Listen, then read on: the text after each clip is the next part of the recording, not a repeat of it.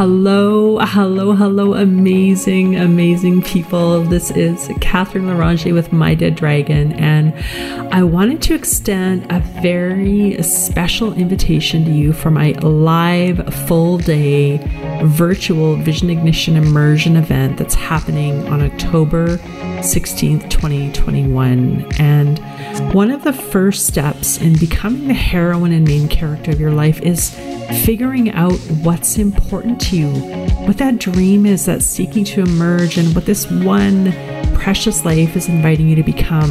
And that's what this day is all about. It's about supporting you in creating that authentic vision for what you would love your life to look like and sharing tools and tips and little known strategies to help you get there.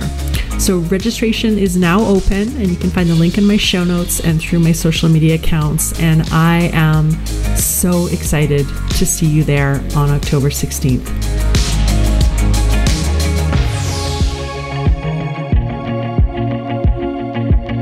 Good afternoon, good morning, good evening, everyone, whenever you're listening to this. This is Catherine Larange, your host of the My Dead Dragon podcast. And today I have a very special guest. I am in conversation with Dr. Sue Carter Collins, or Dr. Sue, who is an author, a speaker, and a greatness life coach.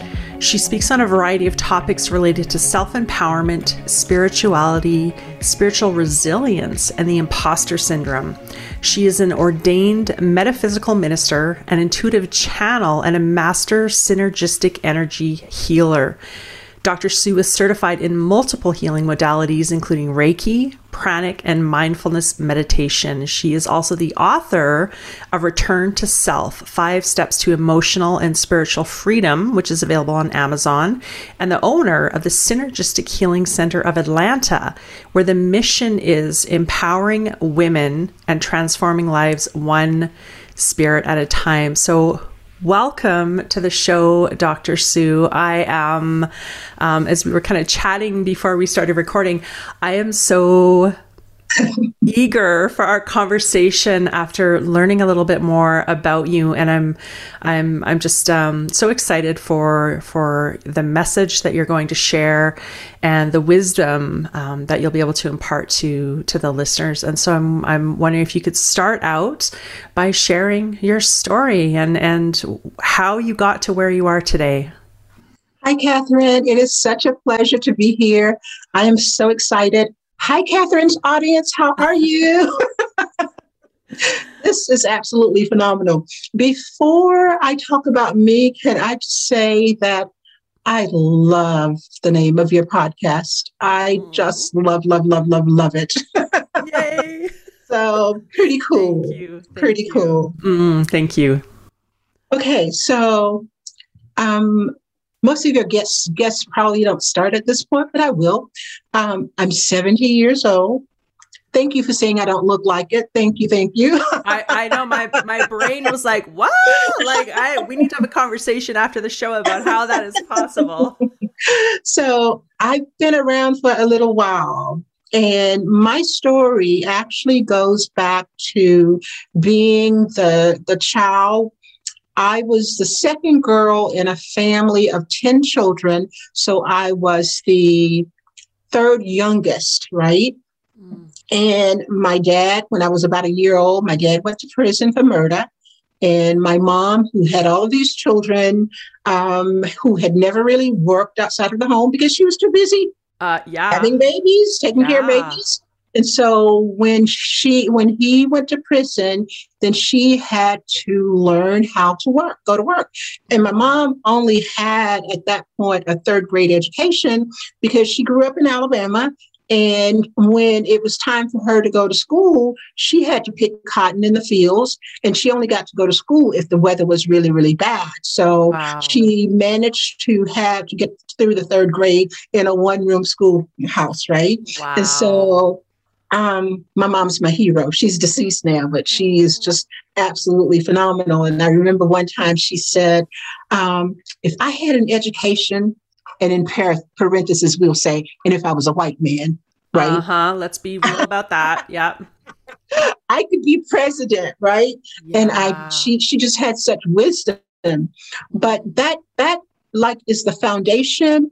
And honestly, as as much as this probably sounds weird, perhaps to some of your audience, we grew up in a pretty much insulated black community. So mm-hmm. I didn't know white people. I didn't have any contact with that world. We went to all black schools. Um, we had the corner grocery store. We everything was contained in the neighborhood. Mm-hmm. and so it wasn't until i was a smart kid. Let me just say i was a really really smart kid. Mm-hmm. and then in ninth grade i shifted and i went to gainesville high which was an all white school. Wow. At the for the second year of into the integration freedom of choice movement. Wow. So my high school had 3,000 students, and there were 18 African Americans. It was like a grain of pepper yeah. being dropped into a sea of salt. Yeah. We were not wanted. Yeah. It was very obvious that we weren't wanted. And so it was a very, very difficult time. Mm-hmm. And I went from being the smart kid to yeah. being very, very self-conscious, very self-contained, very I didn't think I knew hmm. anything. I yeah. at had I stayed at my my high school, which I'll call it the black high school, had I hmm. stayed there, I probably would have either been valedictorian or salutatorian. Mm-hmm. But when I was dropped into this sea of whiteness, mm-hmm. all of that disappeared not because my intellect changed, but because it was a different environment. It wasn't yeah. nurturing. And in fact, it was very hostile. Yeah. Um, so, you know, I don't want it to seem like it was all bad because I will say, because of our financial situation, because of our socioeconomic background, right? Mm-hmm. Uh, we we didn't have funds for me to go to school, mm-hmm. and I haven't shared this with anybody. And now here I am sharing it with the whole world. Uh, Holding sacred space for your story. Thank you. There was an incident at my high school where three of my friends and I were standing down. It was lunch period. And so we're standing downstairs. Three white males went upstairs and they dropped balloons filled with water down on us. And that was just one of the incidents yeah. that happened. And it made me so angry. And one of my friends had a little pocket knife, which she probably shouldn't have had, mm-hmm. but I was so angry and I said, give it to me and I'm going to stab him. Right. Yeah. And so he came down because he was, he was bully bully. Right. Yeah. And I was just furious. And someone ran and got the teacher who came out before any damage was done. Mm. I share that only because, because of that incident, I had an opportunity to meet with the guidance counselor, who, Mrs. Henderson, mm-hmm. whom I had never met with before. Yeah. And she said, You're different. Mm. You're different. I'm not going to cry. I brought my tissue. Oh, I have always, and for people who can't see, I always have a big box of tissue right here. Tears. You're different. And she said, um, are you going to, what are your plans? Are you going to college? And I said, we can't afford to go to college. I can't afford to go to college. Now, mind you, my mama was saying, my mama was saying, God will make a way. Mm. And I'm looking around, like at this point, I'm a senior in high school. I'm looking around. I don't see no God yeah. and I don't see no way, right? Yeah because my mom is working at this point and she's making $25 a week. Wow. Right? Yeah. So we're I'm going to college on that. God better find a bigger way. yes. Yeah. So Mrs. Henderson, the day of that incident, she said, I want you to go home, take this letter. I have to tell your mom, mother what happened. You go home, you tell her what happened, you come back tomorrow. Now, the other kids who were involved in the incident were suspended. Let's see how God works. The next day, I went back and she said, You sit down. I'm going to help you apply for these scholarships. And as a result of that, I was accept, accepted into two colleges. Uh, I, re- I was on the waiting list for a third, which is Florida State University, that I really wanted to go to. And I had already accepted going to one, Florida A&M, And probably about, oh man, a month after I got accepted in Florida A&M, Florida State had created this program called Horizons Unlimited. Mm-hmm. And so they so they had accepted someone who declined and I came in. Mm-hmm. Mrs. Henderson was a member of the women's club. She and her club members bought me luggage, they bought me clothes, and they gave me money. Oh. So, oh. you know, oh. my oh, all the feelings. Yes, uh, that's where that's where I started from, and I'm not going to go as much in detail with the other things, but um, that's the background. But but growing up, and see, this is a little, uh, especially in the Black community, we don't talk about colorism, but in the Black community, in my family, my father was dark, dark, dark. Mm. My mother was what they would call a red bone, more yellowish because she had Native American in her, more yellowish red. I'm right in the middle in terms of the color. My younger brother and my older brother are extremely light. And so within the family, there was there were the negative things being said. We didn't realize how hurtful they were, but they nevertheless were impacting us. And so yeah. when I went to the high school, I felt like no one understood no one understood what I was doing every day. They didn't know what I had to deal with. Yeah. I always considered myself and the other students who black students, we took one for the team, baby girl. We took oh, one for the oh, team. You did. And, and by that, I mean we were on the cutting edge of integration, the civil rights movement as it pertains to integration of high schools. Wow. When I went, when I, I, I finished that, got the uh, the scholarship to Florida State University. Um, there were 43 students, African American students, in my class. We were the largest class they had ever admitted. There were 18,000 students there. Wow. Subsequently, when I went to for my master's program, it was a new program out of Rollins College, all white males except one black male, one white female, and myself. Wow. Oh my then, goodness. Oh my goodness. Then when I went back for the law school, my law degree, there were six students there when we arrived. My class was the largest class they had ever admitted. There were 22 of us. Wow. After that, when I went to my other program, which was more recently, Ah, so diverse. What a breath of air, fresh air. I can feel you relax as you say that.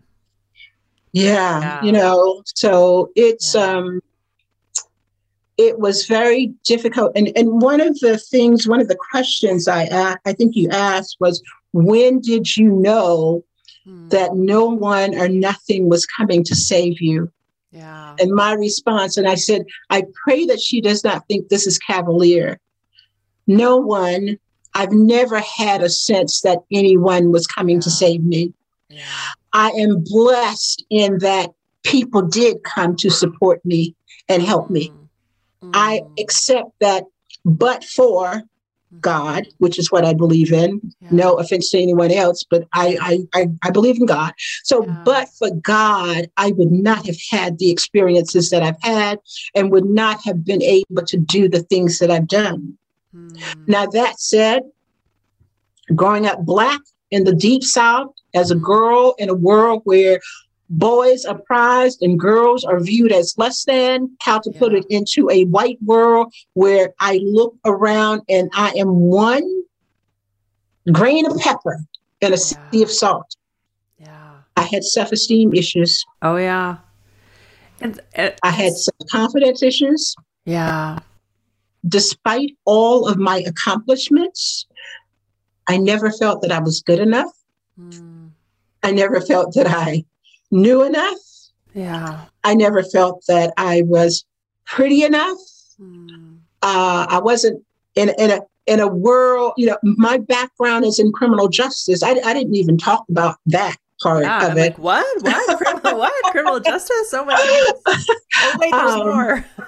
so yeah. I spent more than 40 years in criminal justice, starting out as a correctional officer, working as a deputy, um, I was an investigator with the Public Defender's Office. I worked as an appellate attorney for the Public Defender's Office, a prosecuting attorney uh, for the, the, for the state attorney's office. I was the Tallahassee Police Department's first legal advisor. I was with them for eight years until I decided that I just couldn't handle some stuff that was happening in terms of police community relations. And then I went back to school and got that PhD. Hmm. Um, but even with that, I still was on the cutting edge in terms of what I was doing. I was one of the first people, men or women, to go around the country training on uh, sexual harassment mm-hmm. and the, the occurrence of that in law enforcement agencies. Mm-hmm. I also, even before racial profiling became a popular topic of conversation, I was going around the country training mm-hmm. police officers who were very hostile because mm racial profiling didn't exist. Right. And yeah. here's here's a black woman on the stage telling us that we primarily a room full of white males yeah. that we yeah. engage in profiling. So uh, that's really kind of where I came from. And I never, I never had a mentor hmm. who knowing, uh, let me, let me reframe that. I never had a mentor who knew that he was my mentor my career path cut across agencies rather than going straight up because there was no place for someone like me. Yeah. Um, I would look at the successful men, so few women, but I'd look at the successful men and see what they were doing, read what they were doing, trying, not necessarily trying to emulate their energy, mm. but their confidence. Right. And so I was really good in doing that on the outside. Yeah but it was a very lonely. Yeah. That feels hollow, right? And and really yeah.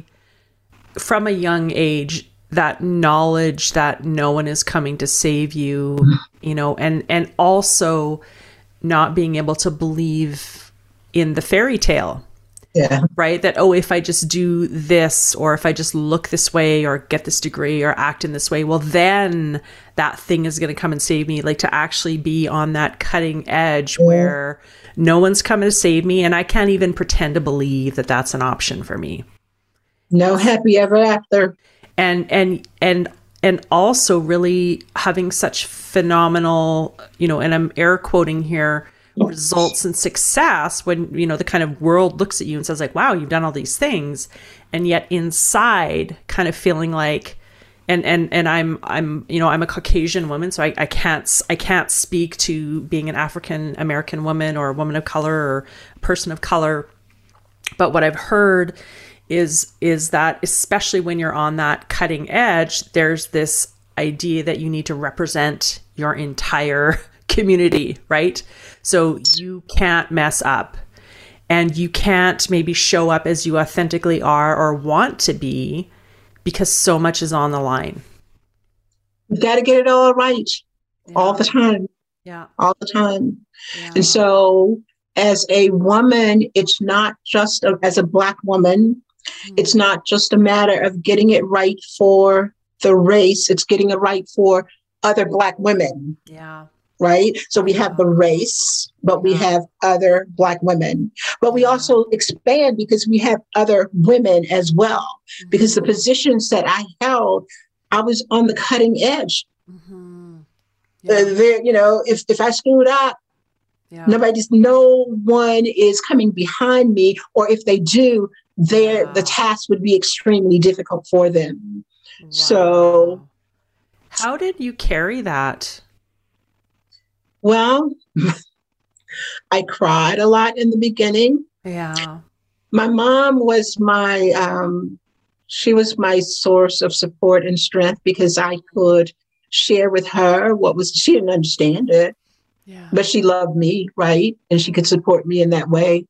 And I knew that she was praying for me. Um, but my mom passed in 1988. I had been at the police department two years then. I um, I divorced my son's uh, father and so it was just my son and me. And when my mom, um, my mom passed, even though we come from a large family, we're not necessarily close. Mm. And so yeah. that was really, really, that was rock bottom. Uh, and honestly, um, at that point, the only, I think that had I not, no, I know, mm. had I not had my son to live for, I would have taken my life. Yeah. Um, because she was my anchor. Yeah. And I would I would call her, you know, she had she got such joy out of seeing me and and knowing my accomplishments. But she didn't she didn't live long enough to see yeah.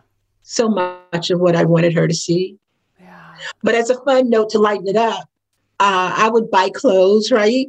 Uh, I lived in Tallahassee and she lived in Gainesville, Florida. So I would go shopping three times a year and I'd buy all these clothes. I'd buy everything. And I'd pack them all up in the car, my son and I, and we would drive to Gainesville and I'd put on the fashion show. Oh, and so fun. and and and I would have such fun because I would say to her, oh, my hair was long. Oh, well, I have no hair now, but my hair was long. and I would say to her, oh, you know, I got to have it all together because somebody might be looking at me. and that was a reference to really one of her words of wisdom, which is mm. you never know who's watching you, but someone always is. Mm. You have to carry yourself in a way that you're always at your best and that you always are mm. setting a good example because even when you're not aware of their presence, yeah. there are people who are watching you. And that was kind of the way we grew up, knowing that we had to be on our best behavior. Now, now that's not to say that we did it all right because we did what kids yeah. do. You know, yeah. nobody does out of sight. Right. You know, we think yeah. we can do it. We we we did what we thought we could get away with without getting caught. but but but the the teaching was mm. always be on your best behavior. Mm. And so I say that because as we're talking now, if you don't mind, I'll shift some into yeah. the self love. Yeah. As we're talking about self love, uh, one of the things I think that does is focus your attention outward mm-hmm. externally mm-hmm. as opposed to inward. And so you care, or I cared more about what other people thought of me mm-hmm. than I did what than I thought of myself. Yeah. I didn't know me. Yeah. But I didn't know that I didn't know me. Yeah. You know, Ooh. when. Okay, so how did you come to realize that you didn't know that you didn't know you? Because I think that that is, I think that's going to resonate a lot for a lot of listeners. Honey, mm. you don't want to do it the way I did okay, listening audience, I'm going to be real, real. Y'all don't want to do it the way I did it, yeah. but I'm going to tell you I how say, I did not it. as I do. Exactly. Yeah. Because I was alone, I was very lonely. Mm. I knew that there was something different. I didn't know what it was. And more importantly, I didn't know how to get to it.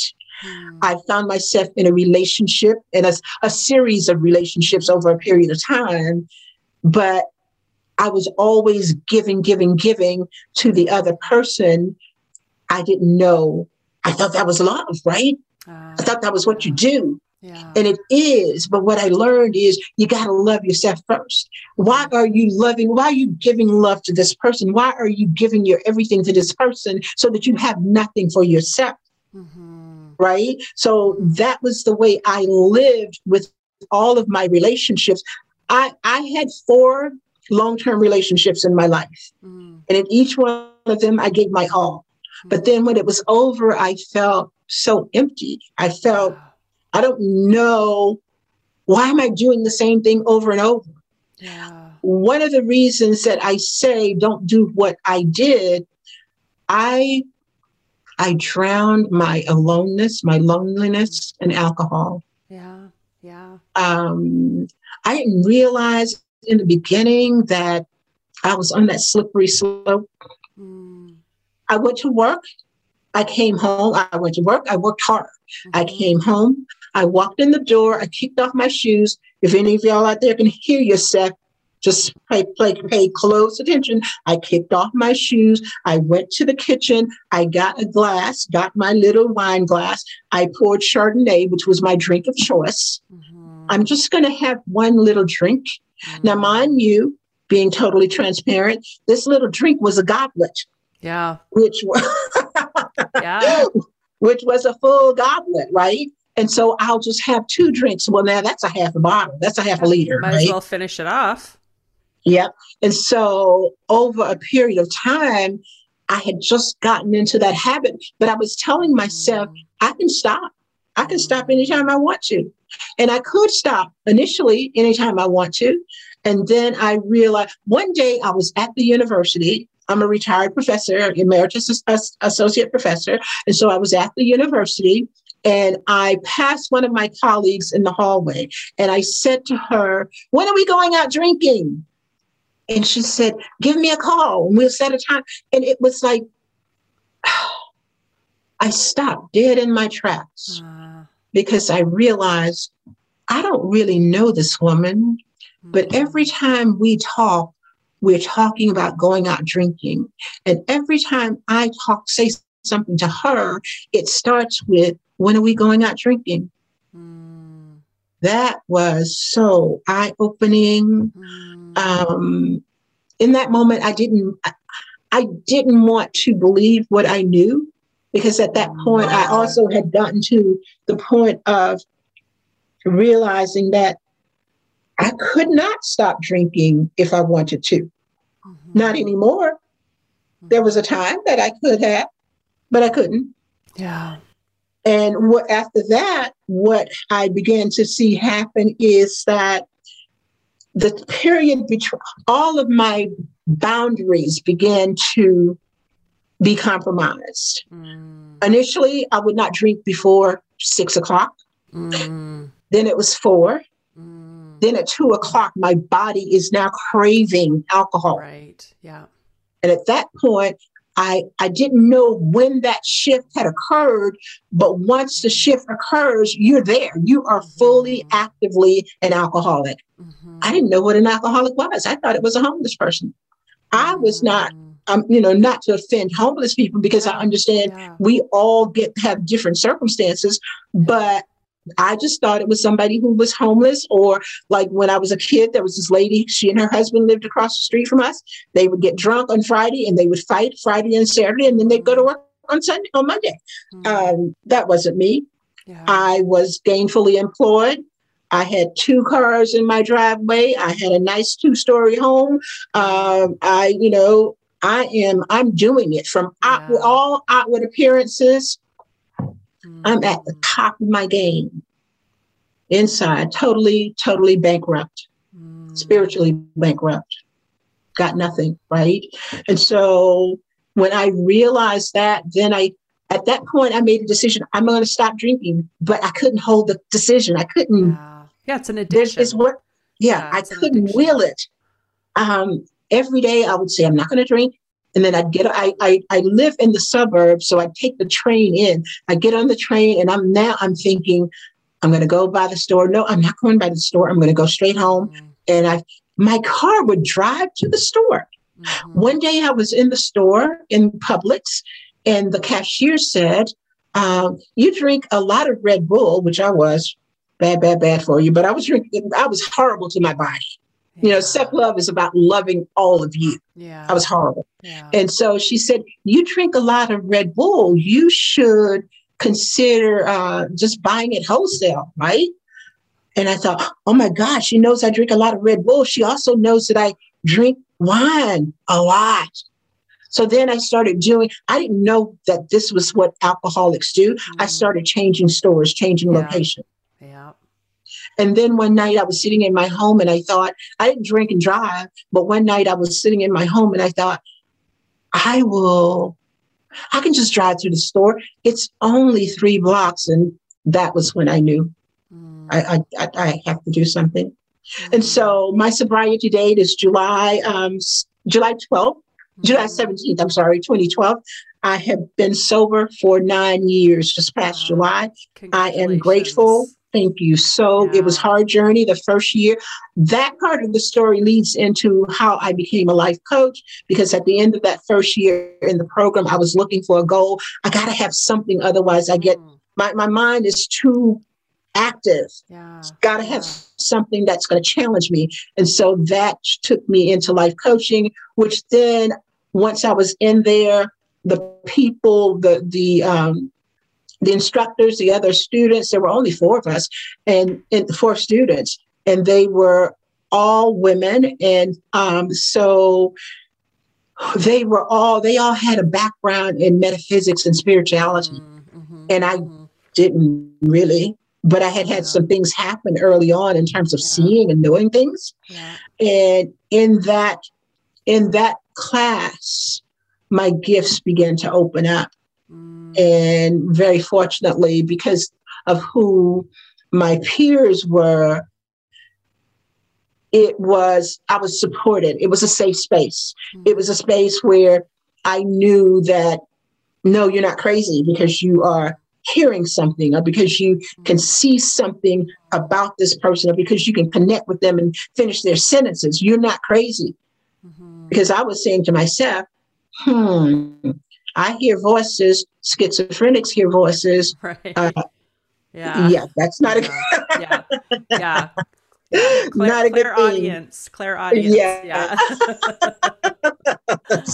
so, you know, that kind of one of the things I in after things began to open up in that way with my my spiritual gifts i did what we typically do or what i typically do i just immersed myself in every modality that i could possibly mm-hmm. get to or find out about any kind of way uh, ultimately though what i might my primary modality that i use now is synergistic energy healing mm-hmm. and what that is I had no clue. People would ask me, "Well, what do you? What is this thing that you do?" Mm-hmm. I don't know. It's it's just this thing that I do because it's not. And they say, "Well, it's not Reiki and it's not pranic." Well, no, I don't know what it is. But one night I had a dream, and I don't even think it was a dream. But God said to me, "Synergistic healing. Write it down." Mm-hmm. And I said, "I'll remember." No, get up now and write it down. Yeah. And so I got up, I wrote it down,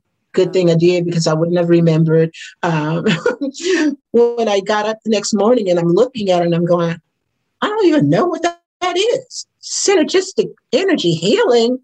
I'm, you know, I, I'm, I'm your Google girl. I was, yeah. I Googled it immediately. Not there. Nobody's talking about that.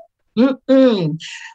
I found one woman who was doing it and she was in England one woman. And I listened to her and I said, Oh my God, that's what I do. Uh, uh what it means is that, you know, when you think of synergy, uh, when you bring use two things together, then you have uh, an impact that is so much greater than either of those things alone. Yeah.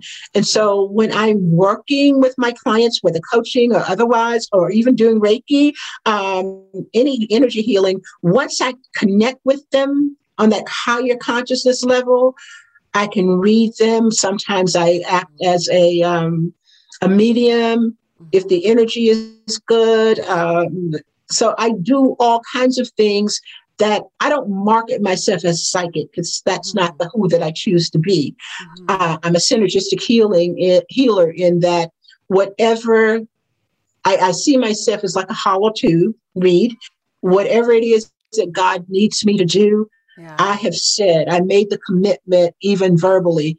I'm going to go where you tell me to go. I'm going to do what you tell me to do. I'm going to say what you tell me to say.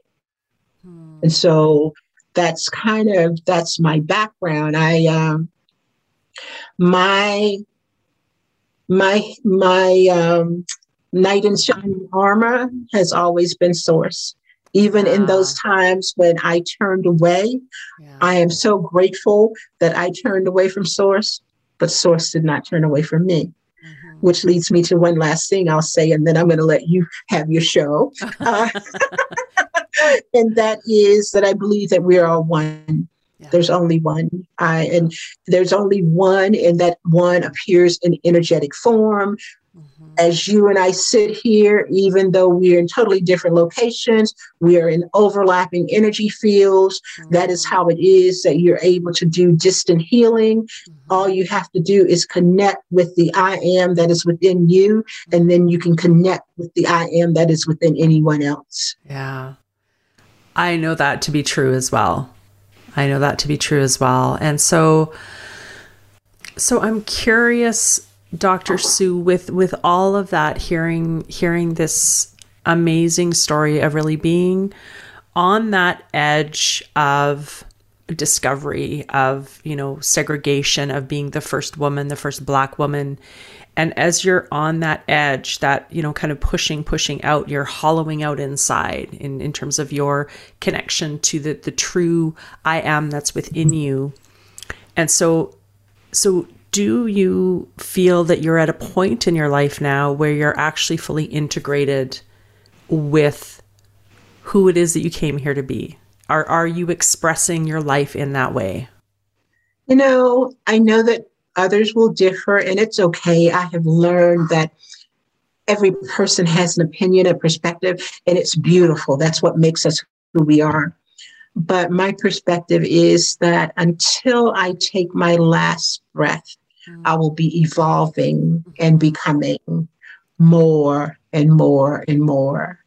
Um, I was thinking earlier about this, and I thought the process of becoming is one that is in constant or continual motion mm-hmm. with every thought, with every breath. You are changing and evolving, even when you think that you're not.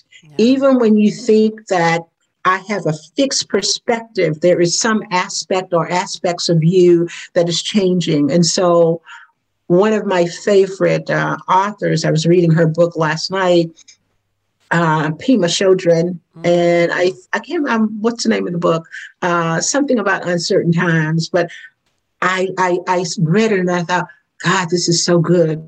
I mean, I've read it multiple times, but it's so good. And and the so good is that we want to have a fixed point mm. as the end, the goal. Mm-hmm. That's who we that's how we want to show up. Mm-hmm. That the, the fear comes from not knowing what that thing is or thinking that you know only to have it dissolve, disintegrate yeah. or dissolve. Yeah. And it's like, I put everything into this. Yeah. And look what happened. Yeah. But what we don't look at is, well, what is the gold, the G O L D, that you got as a result of putting everything in there, right?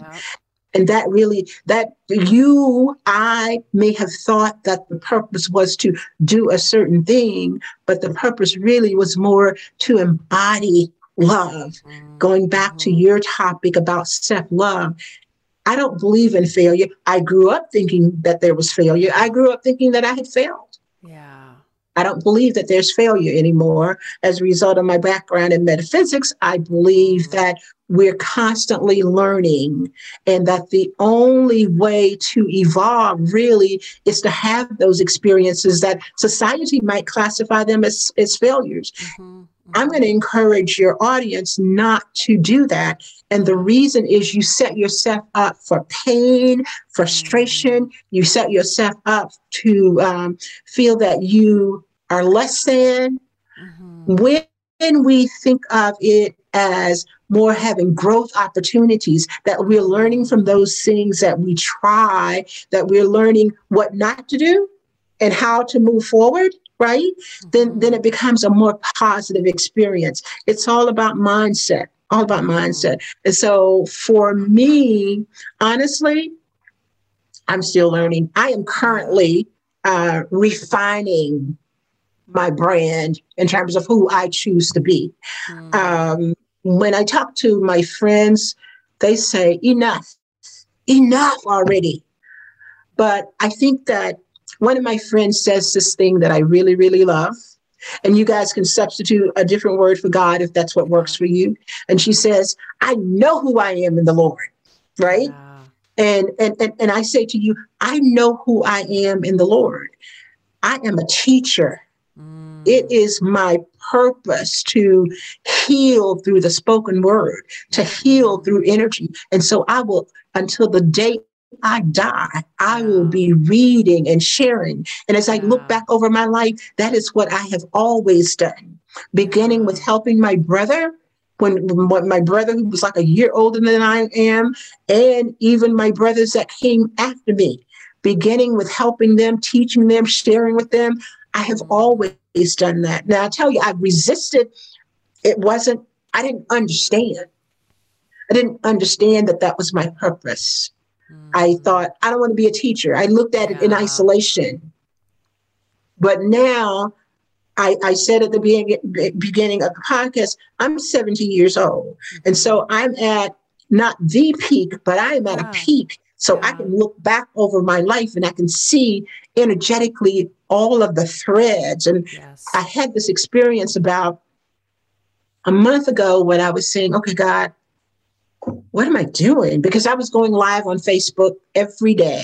Um, and I thought, I'm not real clear about the message. I, giving great messages, pat myself on the back a little bit, giving great messages, but not understanding. I, I didn't have a clear strategy or a scheme for how, how or what what is the purpose of this right mm. and so i just said okay i'm going to pull up so for the last couple of months i really haven't been active on social media this the sharing with you this is a part of my comeback uh, but what I what I learned is that we are always in the river of purpose. Mm-hmm.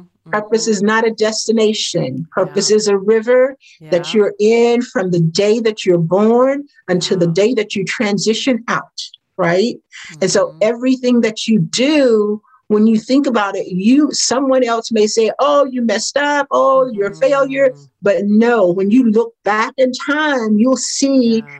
there is there are themes, there are energetic threads that have been consistent throughout everything. And for me, it has always been helping, teaching. Um, even even with the energy, I'm working on people, and I'm constantly teaching them about teaching them about the energy, teaching them how to take care of themselves. Mm-hmm. One of the last things that I did on um, the last um, social media type posts that I did before I took my what I'll call now a sabbatical was um, a 40 day self love feast. Uh... And I went on Facebook for 40 days. I there were a couple of days that I missed because I had deaths in the family. But for 40 days, I went on and I said, I'm just going to be very transparent with you. I don't know what is going to show up. I'm going to take you on my journey with me as I discover, and in some cases, rediscover what self love is. Mm-hmm. And so that's what I did. And I think mm-hmm. that so many times we get so caught up in the world and in what the world says self love is we don't know what it is. Yeah. You you will find the answer when you take the time to go within. Mm-hmm. When I woke up this morning, I woke up saying, because it was what I heard in my dream, um, in order to in order to be who you are here to be, you have to break you you have to dissolve or disintegrate the exterior mm-hmm. in order to tap into the core interior yeah. yeah and the exterior is all of those labels that you attach to yourself that other people attach to you that you think you have become mm-hmm. when people say to you who are you and you say i'm a lawyer i'm a doctor i'm black i'm white i'm a female i'm a male that is not who you are right? Mm-hmm. This is a journey. Yeah. You want to discover the who that you be. You have to take some time away from the world mm-hmm. and realize that everything you think about yourself, for the most part, is something that somebody else told you. Mm-hmm. You want to know who your true self is, begin to look at those labels and to and to separate yourself from the label. Mm. Now, it doesn't mean that you will cast all those labels aside. Mm-hmm. What I'm saying is let us become critical thinkers. Mm-hmm. Let us make the choice ourselves as to who we want to be. Yeah. Here, I, I believe. I feel some preaching coming on, girl. Yeah, bring it, bring it, all the preaching. I, I believe that God has given us a portion of the He that God is. Mm-hmm. He, she, it, however you conceptualize mm-hmm. it, a portion of that energy. I believe that we have greatness within us. Yeah. Yeah. God said to me, Greatness is your birthright. Yes. And that was so amazing to me because I never really thought about that. It's like greatness is your birthright. And it doesn't mean greatness as measured by somebody else's standard. Mm, yes. Great yes. greatness can be that you have decided that your purpose is to smile. Yeah. Be the best mm. smiler that you can be. Yeah. Give it your all. Allow yeah. it to light your body up, right? Mm. Because you know when you smile, you it's energy. Mm-hmm. Your smile is energy, your words are energy. The person that you smile at may not have been smiled at by anybody else yeah. that day or any day for that matter. Yeah. And when you smile, that says to him or to her, You see me. Mm-hmm. You see me. And we all just want to be seen. Yeah. We all just want to be visible.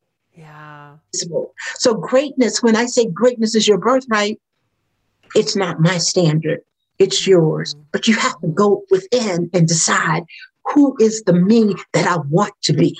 Yeah. And what does that greatness look like for me?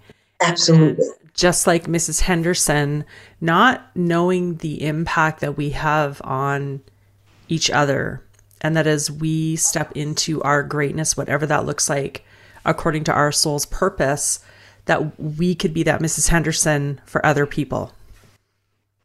My one regret about Mrs. Henderson is that I never got to go back mm. and tell her mm. the impact that she had on my life. And as a result, the impact that she has had on the lives of so many other people. Because of the work that I've done. I've taught thousands of students. I've touched thousands of law enforcement officers not just here in Atlanta. I mm-hmm. still work occasionally for the Atlanta Police Department. I still do training occasionally for Florida State University, uh, working with law enforcement officers. I still work with MARTA in their promotions process. So I am still, my fingers are still out there. But here's yeah. the thing that is so amazing and so wonderful Mrs. Henderson is behind me. Mm-hmm. Mrs. Henderson is behind me. And so as I reach out and touch, yeah. she's reaching out and touching. Yeah. Yeah. Mm. Wow. so, Dr. Sue, if you could, knowing what you know now, with with the the the the gift of that hindsight and the wisdom, right? Because I believe that we all have a choice about the stories we tell ourselves about our life and the meaning that we make from our experiences. And we can look back and, and look at situations that seem to be failures and we can actually choose what to take from those we can find the gold as you as you said and we can also choose not to mm-hmm. so for you you've obviously chosen to look back with with that with that wisdom if you could go back to that young girl going into high school, that pepper in the sea of salts, and let her know one thing, what would that be? Mm. For me, it's all about love. Mm. I, I would say, love yourself. I would say, you are enough just mm. because God, source, the universe yeah. created you. Yeah. You are enough um, because you embody greatness. You are enough because when God spoke and said, let there be, yeah, he also said, let there be you. Yeah. You have all of that. Don't let anybody, anybody tell you anything different. Don't internalize somebody else's beliefs. Mm. Understand that people, however well meaning and intentioned they may be, operate within their own limitations.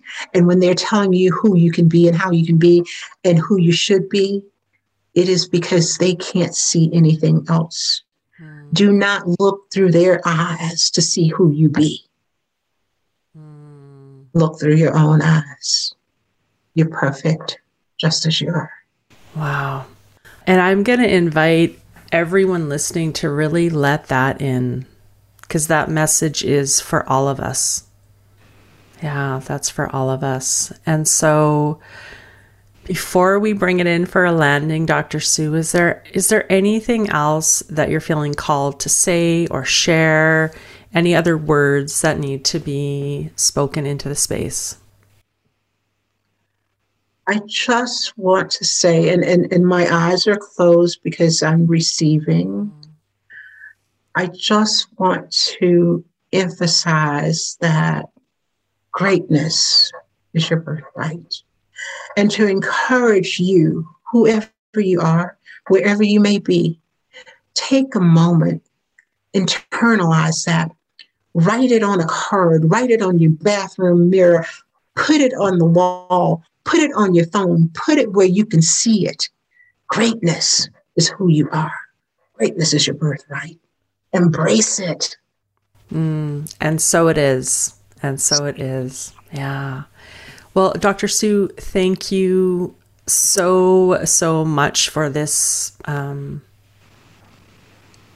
I'm trying to find the right word here. This um, this conversation, this amazing, powerful, impactful, uh, deep, honest, authentic conversation, and I'm I'm so appreciative that you've taken the time to share your story and your wisdom and your journey with myself and with my listeners. And for those of you who are listening, as always, I love hearing from you. I love hearing how the stories of the women I'm connecting with are impacting you, they're resonating for you. And so please reach out on social media. Let me know. Um, let me know how this is how this has impacted you. And until next time, have an amazing day. And as Dr. Sue says, greatness is your birthright.